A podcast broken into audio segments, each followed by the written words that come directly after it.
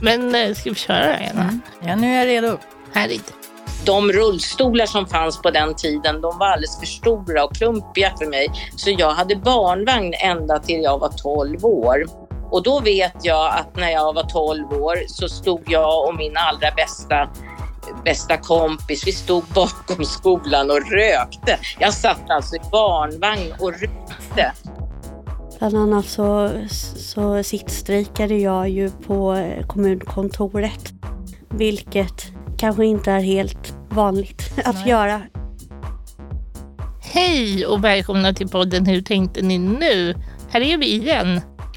Hallå Karo. Hej Anna, hur är läget? Jo då, med lite andan i halsen. Jag mår bra. Härligt. Eh, jag störtade in här lite sent, men eh, så kan det vara. Ja. Men... men... det är igen för andra gången på jättelänge som vi sitter här mitt emot varandra och i, i liksom live. Det är ja, kul. Det är roligt. Mm. Och, och, vi har ju gäster live också idag. Det ja. kommer bli så himla kul det här tror jag. Ja, det är också väldigt länge sedan. Det är väldigt roligt. Mm. Men vad ska vi prata om idag då, Jana? Ja, men alltså, vi försöker väl hitta en tråd från förra gången när vi pratade det här med generationer. Mm. Och eh, då var det väldigt mycket kring det här med att gå i skolan. pratade vi om. Och sen eh, ja, att DHR fyller 100 år och jag tänkte också att man kanske kan berätta att Bidragsstiftelsen är världens bästa som bidrar till att vi kan göra den här podden, vill jag berätta. Ja, det, men precis. Ja. Och de gör ju också det möjligt för oss att vi ska ha vårt jubileum, 100-årsjubileum, så de är mm. generösa mot oss. Det tycker vi om. Mm, det tycker vi om.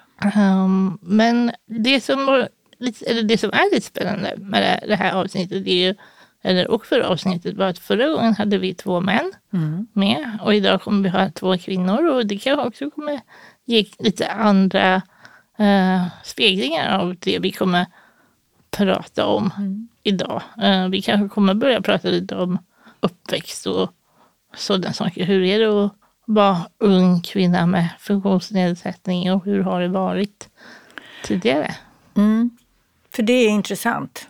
Det är jättespännande. För det spänn mest spännande är det här, har det hänt något? Precis. Eller är det så att vi backar? Eller, ja.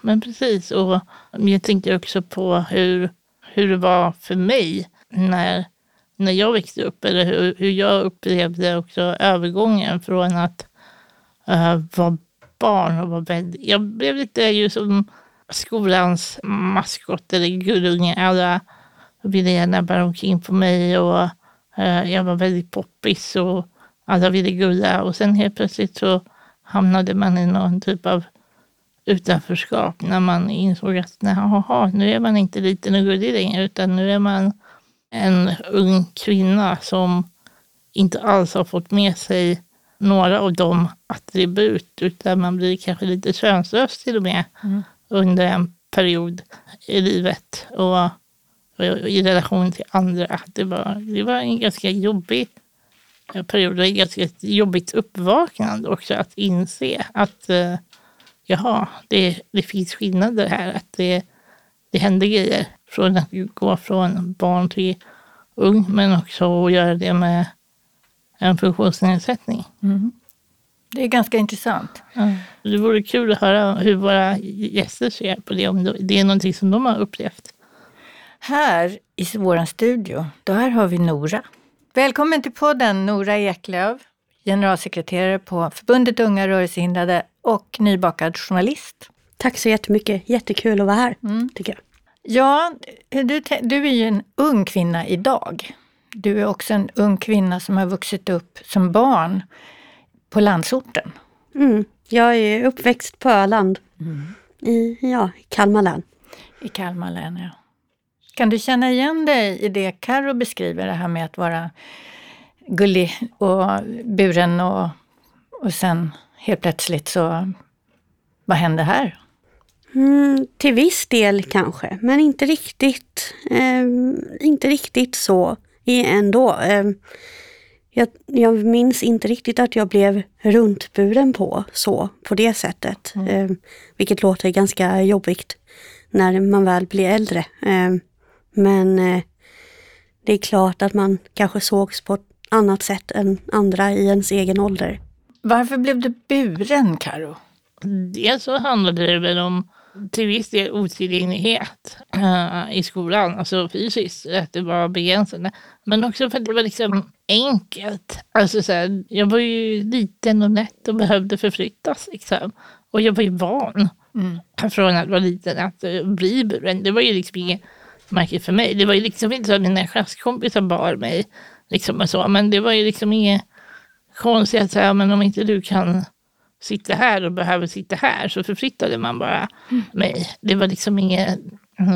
Nu skulle man kanske inte göra det på, på samma sätt tror jag, utan man skulle förutsätta eller kräva att man skulle möjliggöra att jag skulle kunna ta mig fram med min rullstol. Precis, för det var det jag tänkte, att den skillnaden kanske var just med, med hur du växte upp, eller du i skolan. Mm. Att där var det liksom man skulle inte göra så. Nej, man, man gjorde väl inte så. Sen var kanske skolan som jag gick med, med, eh, på lite mer anpassad. Eh, det var ju, visst fick man gå omvägar ibland när man liksom skulle till lektionssalarna.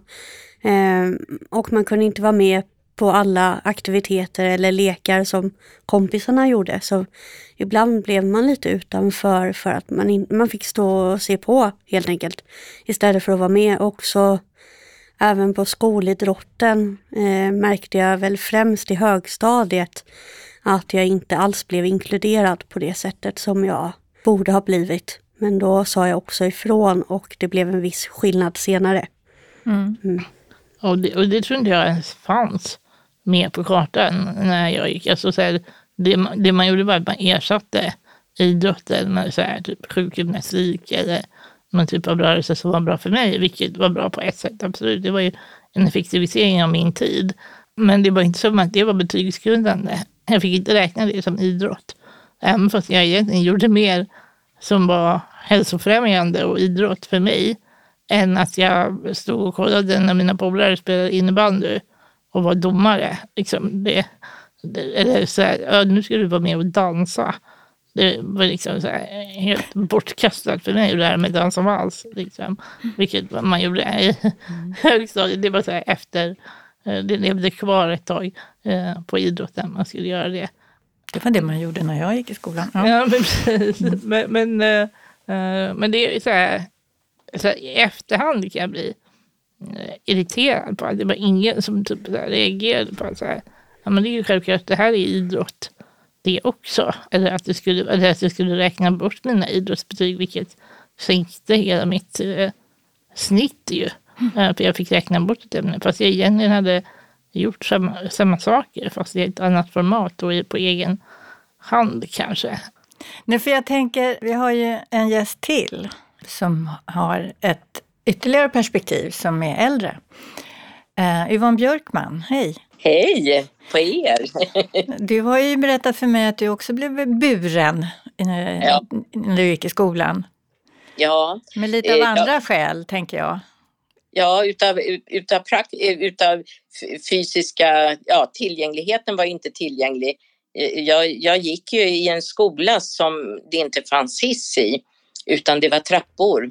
Mm. Och eh, jag är ju född i början av 60-talet, jag är född 61.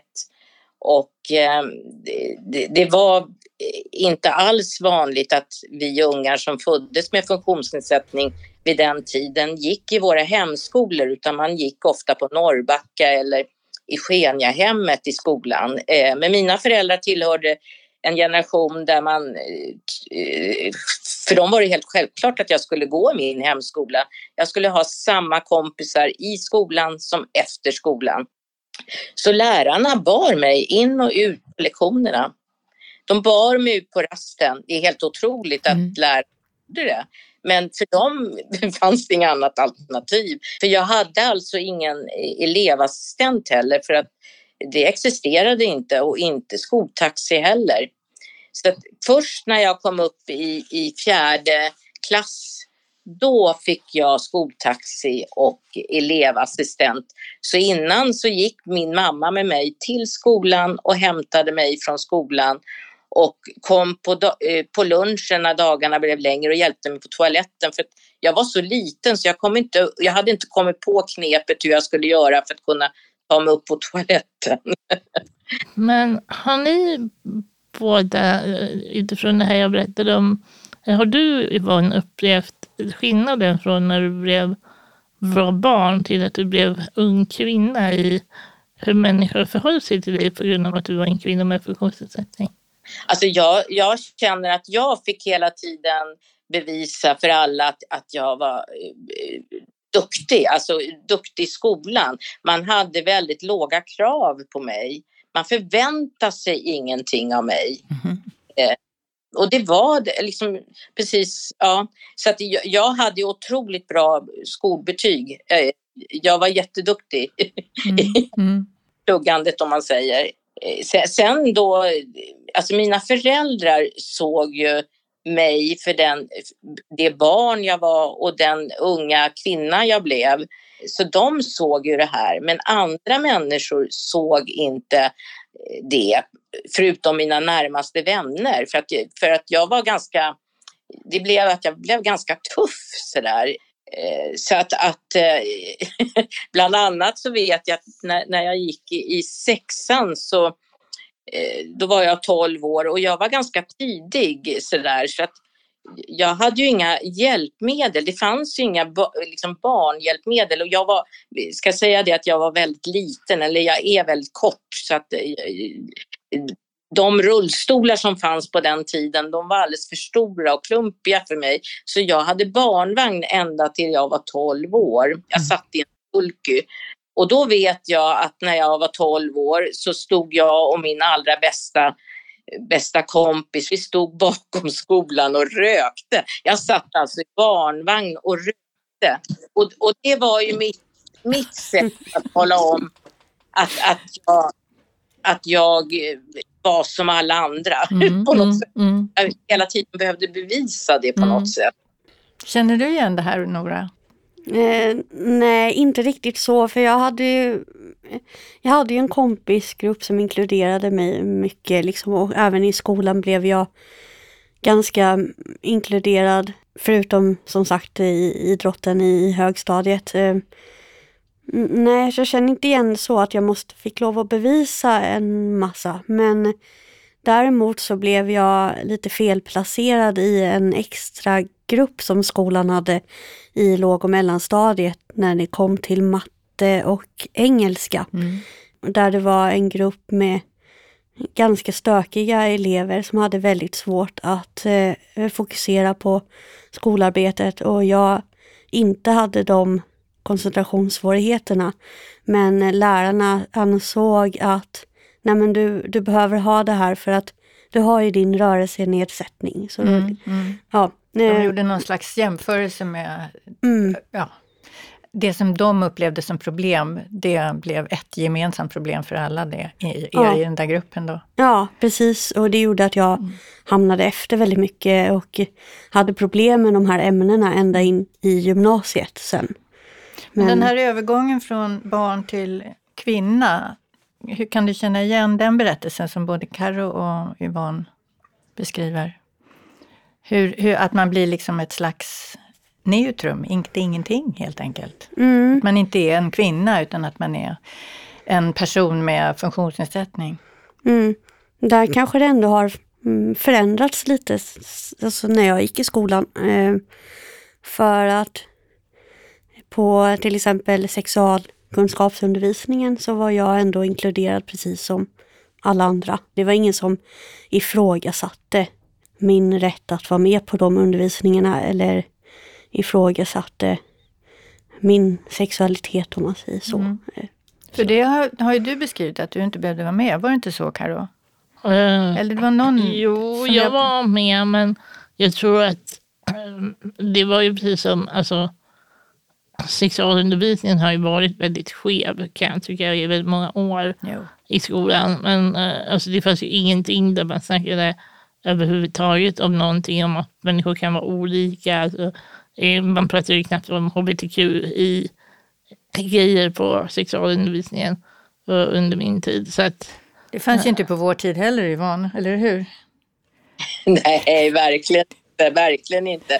Vi hade väl en del sexualundervisning men det var ju väldigt fyrkantigt om man uttrycker sig så. Men jag var med på de lektionerna, det var jag. Men jag vet att lärarna de stod ju mer och var mer röda i ansiktet. Ja, precis, och mm. pratade om kondomer. Ja. Eh, ja. det vad jag minns. Ja, ja. ja. Men ni båda är ju också på något sätt är eller har varit företrädare för det som vi kallar vår ungdomsorganisation, fast ni egentligen är fristående, Unga rörelsehindrade. Och du Yvonne var väl med och drog igång det på något vis, säger, säger ja. hörsägen. det stämmer bra det. Ehm, vi, vi ville ju vara precis, alltså, precis som alla andra ungdomsförbund så vi, eller ungdomar så ville vi vara fristående från DHR därför vi tyckte att DHR var alldeles för mossiga när det gäller vissa saker. Vad var de stora frågorna då? Vad, vad kände ni var viktigt at the time? Som jag tror för de flesta unga människor att flytta hemifrån, sex och samlevnad, arbete, eh, ja, frigörelse tror jag. mm jag. Jag minns att när jag började på det här, det är alldeles för många år sedan, men då ansågs ju unga rörelsehindrade vara ganska busiga. Alltså ni var ändå, det var drag under galoscherna på e, er aktivism. Lite tyckte jag, jag var ju hyfsat ung då, ska man säga, men jag var ju lite stressad. Jag var så här, äh, här vill inte jag göra riktigt. Jag är inte riktigt bekväm med att stå i liksom, eh, underkläder och fotas och vara på affischer och grejer. Men det var liksom, det var aktivism på hög nivå. Hur är det idag Nora? Gör ni sådana grejer? Jag skulle säga att vi kanske gör det på ett annat sätt och kanske till viss del med ett annat underliggande allvar. Just för att vi har märkt att rättigheterna dras in på senare tid. Mm. Det är många som har svårt att flytta hemifrån till exempel.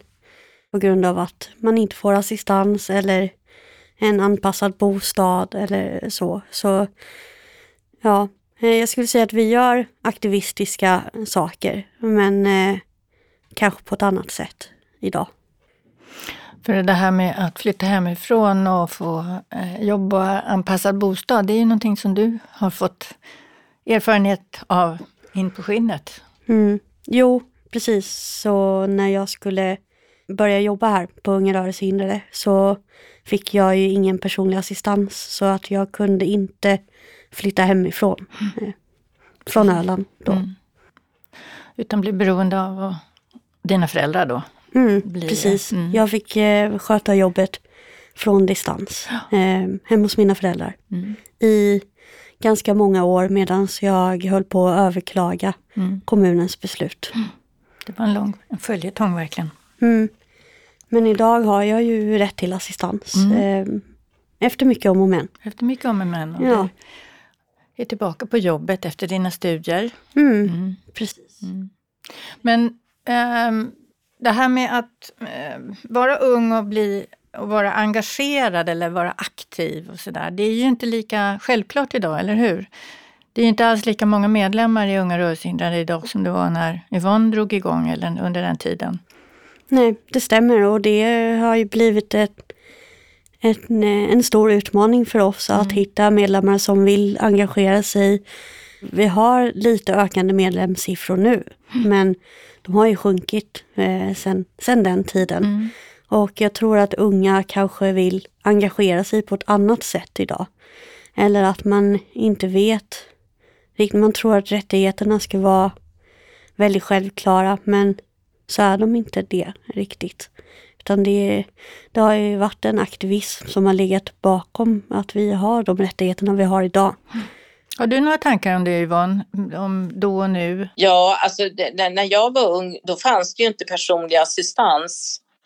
Eh, utan vi, vi flyttade, alltså många av oss flyttade ju då till boendeservice där det fanns personal att tillgå förhoppningsvis dygnet runt. Men det var ju ändå så att, att det, det fanns ju inte personal alltid att tillgå. Så att när man var på läger och sånt som vi hade väldigt mycket på den tiden så, så hjälpte vi varandra. För att man hade ju inte assistans med sig. Mm. Och det var ju därför DHR hade sina hotell på den tiden också. För att då kunde hotellpersonalen, de var ju till för att vara som ja, inte som assistenter men ändå hjälpa till att man kom i säng och kunde gå på toaletten och, och sådana grejer. Mm. Och hjälpte vi varandra. Eh, så, jag, jag har ju minnen av att vi hjälpte varandra att klä på oss och sådana saker. Eh, och det var ju på lägren då. Så att det, alltså det fanns ju en ilska eh, en väldigt stark ilska skulle jag vilja säga bland oss unga att, eh, ungdomar att, att vi inte kunde leva som andra ungdomar. Eh, och det, det, är väldigt, det är väldigt tråkigt att, att, att, att man inte... Det är precis som att man... Jag tänker idag, våra, våra rättigheter är ju verkligen hotade och många har blivit av med sin personliga assistenter och ledsagning och sånt som, som var så självklart tidigare. Och det har ju gjort, ja, det, ungdomar behöver hitta tillbaka till, till rörelsen tycker jag. Jag, jag tänker på, för um, jag satt ju med i demokratiutredningen, den här senaste demokratiutredningen där man pratade om att uh, en anledning till att uh, få personlig assistans skulle vara demokratiskt arbete, att kunna engagera sig och, och vara aktiv i, eh, i föreningsliv eller i någon typ av demokratisk process eh, skulle vara grundande i assistanstid för att man tycker att det är så viktigt för att människor ska kunna engagera sig. Och, och, och det var ju någonting som vi också förde fram och tyckte var, var en bra ingång. För vi tror ju också att många, en av anledningarna till kanske också att folk inte kan engagera sig är ju för att man inte får det stöd man kanske behöver på ett individuellt plan, vilket gör att energi och ork går åt till annat i livet som man kanske inte skulle behöva ägna tid åt annars. Som man behöver liksom, man orkar inte. Det finns liksom inte utrymme för ideellt engagemang och också att det kanske finns en, en hopplöshet när man märker hur det hela tiden drabbar en själv. Och just den här tillbakagången kan ju vi också se på det här nu när det till exempel är så att du får ju inte till exempel personlig assistans under skoltid. För att det är meningen att det är skolan som ska kunna ge dig det stödet. Och det är ju egentligen en tillbakagång i hela perspektivet av vad personlig assistans ska vara. Du ska ju kunna vara autonom och göra det du vill göra utan att vara beroende av den verksamhetsbubbla du råkar befinna dig i. Så här ser man ju att eh, det har ju gått, snett någonstans i tanken att vi är tillbaka på det här med att ska, ska lärarna börja bära eleverna igen? Är det sakta men säkert dit vi är på väg tillbaka igen? Men vad är det som gör att unga människor inte reagerar starkare eller eh, synligare idag som man gjorde då? Vad är det som, är det, har man, är det liksom att man har, som du sa tidigare Nora, att man har tagit det här lite för givet och tror inte att det kommer vara så som det faktiskt blir. Och när det blir som det blev för dig, så blir man så upptagen av sin situation att man inte eh, lyssnar in utåt. Förstår du vad jag menar? Att man inte tar hjälp av andra runt omkring sig, alltså som i, i samma situation eller att man vänder sig till, ett, till unga rörelsehindrade och säger vad fan, jag måste ha hjälp här. Eller vi måste göra något. Mm. Eller så har man sån pass tillit till samhället att man tror att de besluten som beslutsfattare tar ändå liksom är välgrundade. Att man finner sig menar du? Ja, jag menar det precis. Att man finner sig i, i det beslut som finns eh, eller som tas mm. om en och att man inte förstår att man faktiskt själv har rätt att bestämma över sitt liv. Har föräldragenerationen någonting med det här att göra? Kanske. Jag vet inte, för min del, mina föräldrar är ju liksom båda ganska aktivistiska. Mm. Så jag tror att det kan vara en anledning till att jag drev mitt fall eh, så pass långt som jag gjorde. Jag, bland annat så, så sittstrejkade jag ju på eh, kommunkontoret, eh, vilket kanske inte är helt vanligt att Nej. göra. Eh, men det är ju också inspiration från andra, men till exempel miljörörelsen som har drivit samma typ av aktivism. Att man tar inspiration från andra helt enkelt. Eh, och eh, om jag nu ska jämföra som sagt miljörörelsen med, med vår, eh, vår rörelse, Funktionshinderrörelsen, ja, funktionshinderrörelsen, Mm. så använder de ju väldigt mycket aktivism. Och det är unga människor som utför det. Och de finner ju sig inte i det som makthavarna säger. Och kanske borde vi koppla samman med dem och faktiskt ha, hämta lite Mm. inspiration. Jag tänker att skillnaden är väl lite grann att det handlar om att det handlar om mitt eget liv på ett Mm. annat, på mer märk, påtagligt vis eh, Mm. också. Men varför jag frågade om det här med föräldragenerationen, det är väl lite grann också att man blir eh, Eh, alltså föräldrar går väldigt mycket in, all in skulle jag säga, att ta hand om och hjälpa och stötta och att man, att man liksom på något sätt, ni alla, inklusive Yvonne, ni har ju haft just aktivistiska och engagerade och tydliga och stöttande föräldrar. Men eh, väldigt många har ju inte det på det sättet, utan då är det mera snarare alltså, föräldrar som kanske skyddar på ett annorlunda vis, på ett annat sätt. Ja, och jag tror också att både jag och Yvonne på något sätt växte upp i en mer tacksammare tid. Och att det, var, det var faktiskt, alltså vissa grejer ja, fanns inte för Yvonne och sen började de fungera, till exempel personlig assistans och sådana saker som fanns sen för mig. Men då var det också mer som ett erbjudande från samhället. Att säga, Oj, här, oh, du behöver det här, eller hur? Och du behöver lite färdtjänst. Och shit, ska du inte ha ett parkeringstillstånd också? Och nej men hoppsan hejsan, här hjälpmedel. Ja men det är klart, du behöver de här, de här grejerna. Alltså, man fattade att ja, men, här har vi en individ som behöver support. Och, och här är supporten, varsågod. Och så det var egentligen bara att, att fråga efter den. Jag menar inte att mina föräldrar inte har fightats, det har de absolut fått göra. Men det var också mycket mer att när man ställde frågan så behövde man inte ställa den 50 gånger. och Man behövde inte ha en jurist med sig på mötet. Utan man behövde ställa frågan, någon gick och frågade sin chef och sen var det antingen bu eller bä. Eh, Och var det bä så var det ju oftast fast någonting annat att tillgå kanske. Eller man fick göra en ny ansökan lite bättre eller vad det nu var. Men så ser det ju verkligen inte ut idag. Alltså det, jag tycker att, så det gjorde ju också att det var lättare för mig att också ta över min egen kamp sen när jag blev vuxen. För att det, det, det var inte så himla krångligt. Det var inte ett så svårt system. Och nu tror jag att det är så otroligt svårt. Och det är liksom många bollar att hålla i som någonstans hanteras åt dig när du är barn och väldigt ung. Och så fort du kliver in i ung vuxen så händer det någonting. Det är som att allting bara slutar funka. Det ska börja funka på ett helt nytt magiskt sätt. För att nu helt plötsligt är du 21. Det liksom blev en etta framför den, eller bakom den här tvåan.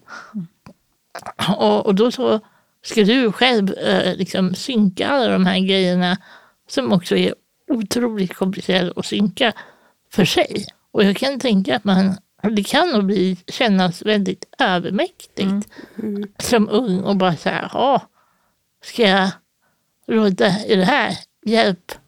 Jaha, och så vadå, finns det en organisation här borta? Ah, och vad är de? Behöver jag vara engagerad då? Jag fattar inte att jag ska vara engagerad i det här. Som någon hade hela tiden krattat manegen för.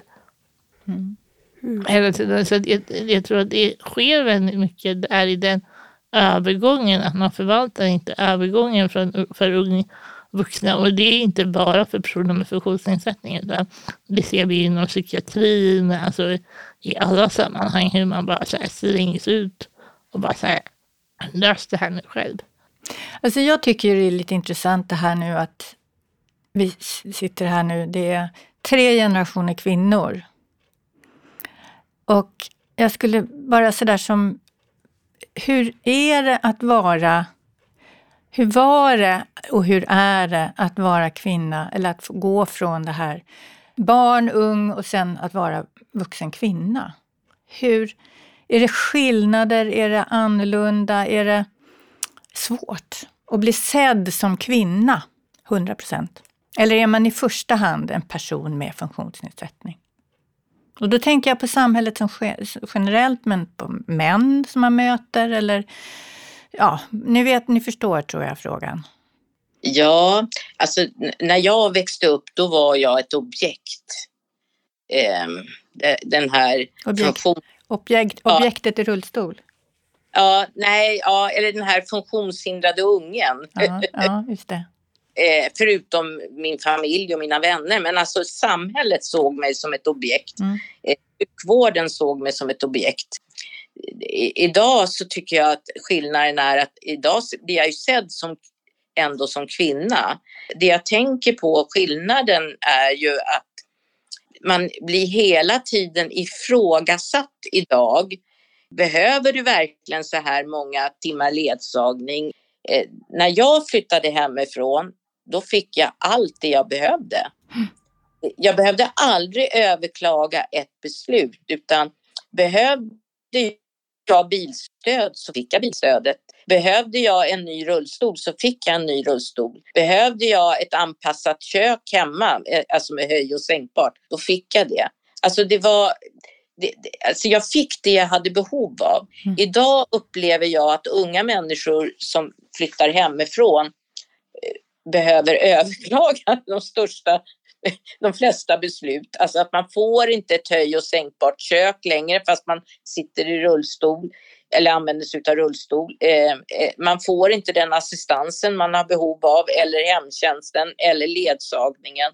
Det är hela tiden att man blir ifrågasatt. Behöver du verkligen det här?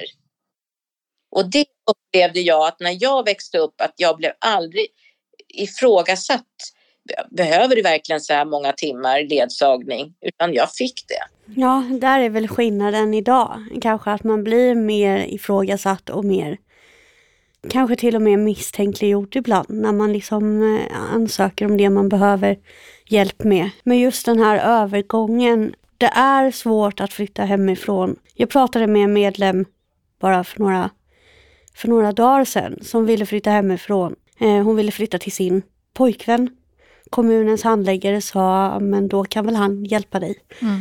Det blir ju så fel då som ung tjej att då ska man bli beroende av en massa andra personer mm. som... Och i synnerhet den som man ska inte, leva med. Ja, och man får inte ha sitt eget liv med normala relationer. Eh, eller normala, med relationer som, alla, som andra har. Mm. Så det, det tror jag, det lever liksom, det lever kvar på det sättet. Ehm, det är svårt att, att flytta hemifrån överlag som ung, men man kanske ses mer som en person än vad man gjorde förr.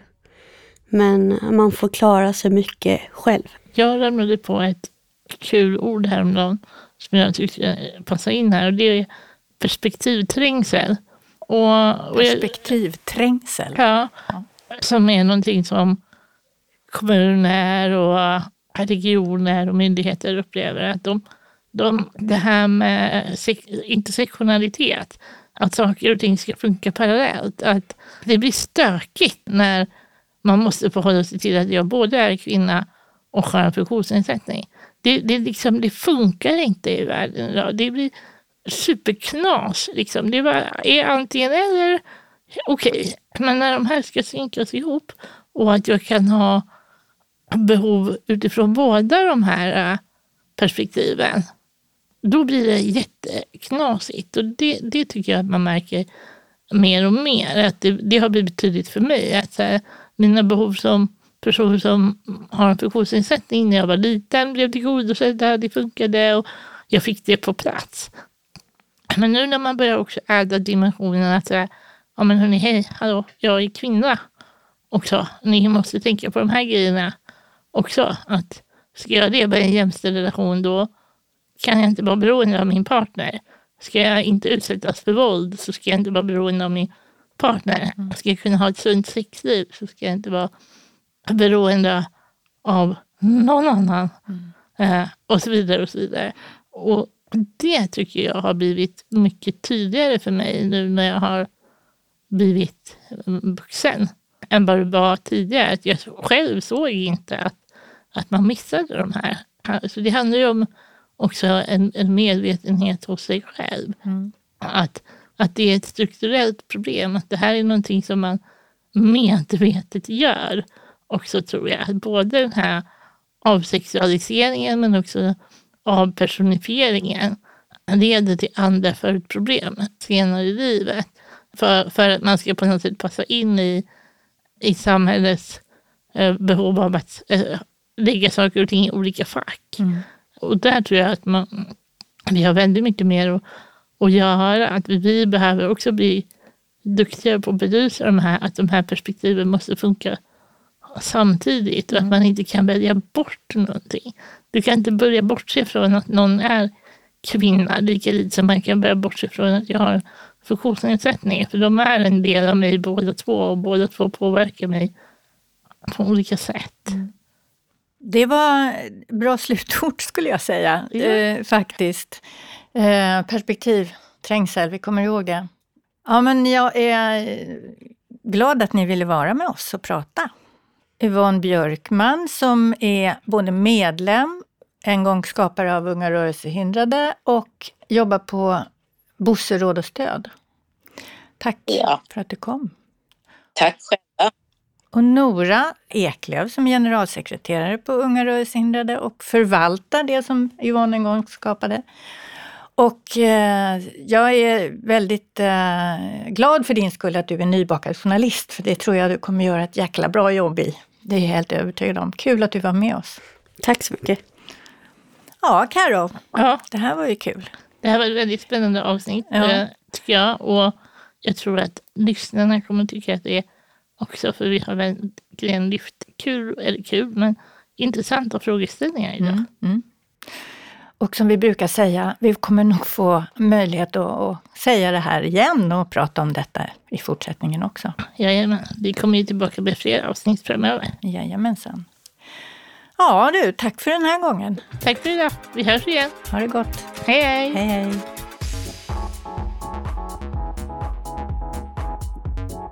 Hur tänkte ni nu?